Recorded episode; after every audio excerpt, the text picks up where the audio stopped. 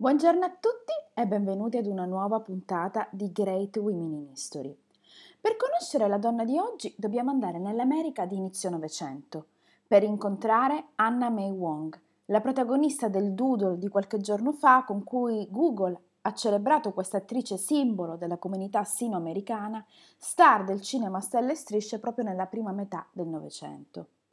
Liu Zong Wong, questo è il suo vero nome, nacque a Los Angeles il 3 gennaio 1905 da una famiglia di umili origini. I genitori infatti gestiscono una lavanderia negli Stati Uniti di quegli anni, un periodo eh, molto difficile per le donne in generale, soprattutto per una donna asiatica.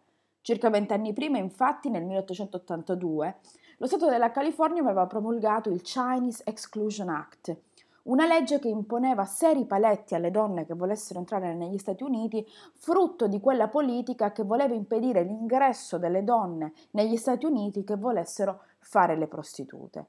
Viene da sé quindi che per moltissimo tempo l'equazione eh, voleva, vedeva la donna cinese sostanzialmente uguale ad una prostituta, un pregiudizio che si sommava ad un più generale, ricorrente luogo comune per cui i cinesi eh, fossero meno civilizzati rispetto agli americani.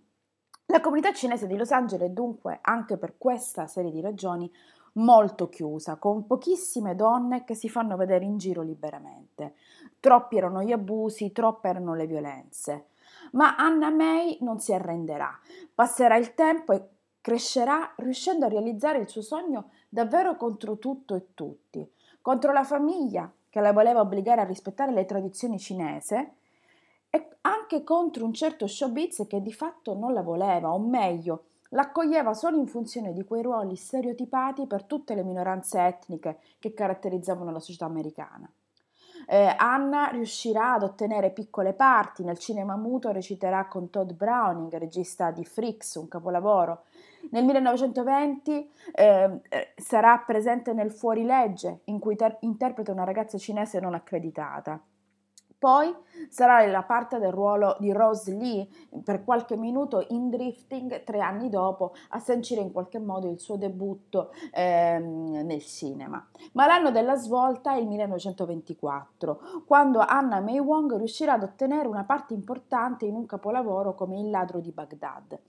Aveva solo 16 anni e da lì inizierà una vera e propria scalata verso il successo e contro il pregiudizio.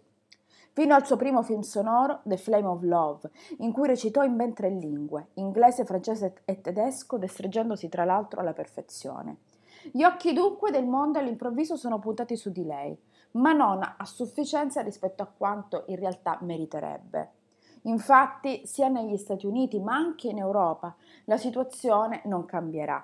Pur recitando accanto ad un vero e proprio mostro sacro come Marlene Dietrich, Anna May Wong resterà sempre sullo sfondo al punto che le verrà rifiutato, nonostante appunto il successo del ladro di Baghdad con la Dietrich, ehm, un ruolo nel film La buona terra che invece porterà all'Oscar Louise Ranier, che verrà scelta al suo posto. Il motivo è chiaro, sono sostanzialmente i suoi tratti somatici, il fatto di avere gli occhi a mandorla, di essere chiaramente identificabile come appartenente ad un'altra etnia, motivo per cui anche i suoi cachet rispetto a quelli delle sue colleghe erano decisamente più bassi. Tuttavia, Anna May non si darà per vinta e continuerà a recitare, scritturata infine dalla Paramount. Dopo la seconda guerra mondiale diventerà la star indiscussa, nonché protagonista di una serie televisiva che si chiamava The Gallery of Madame Liu Zong, in cui interpreta una detective. Eh, peraltro la cosa divertente è che il titolo della, il nome della protagonista nella serie è anche il suo vero nome.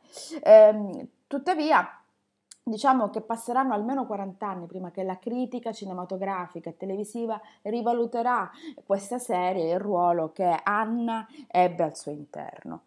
Eh, Anna non vivrà a sufficienza per poter vedere finalmente il suo nome valutato a dovere dalla critica perché a soli 55 anni morirà a causa di un arresto cardiaco. E per 40 anni la sua memoria resterà chiusa nel dimenticatoio finché all'inizio del nuovo millennio ci sarà una, una vera e propria riabilitazione culminata in qualche modo con la dedica di Google ehm, di qualche giorno fa che ripercorre ehm, a tratti la sua carriera. Eh, una tardiva consacrazione che tuttavia eh, debi- si deve ad un'attrice come Anna May che forse ancora oggi meriterebbe qualcosa di più. Con questo dunque, con la storia di una donna riuscita a trasformarsi da stereotipo ad icona, eh, anche perché ehm, era per esempio considerata una donna di grandissima eleganza e per molti anni le riviste femminili dell'epoca eh, le tributavano copertine e articoli proprio ehm, elogiando il suo stile e la sua classe. Eh, una donna che quindi si trasformerà in icona e romperà in parte anche i pregiudizi del cinema. Io vi lascio sperando che la sua storia sia stata per voi interessante. Come sempre, io vi do appuntamento a martedì prossimo con un'altra grande donna del passato. Grazie per avermi ascoltato. Alla prossima!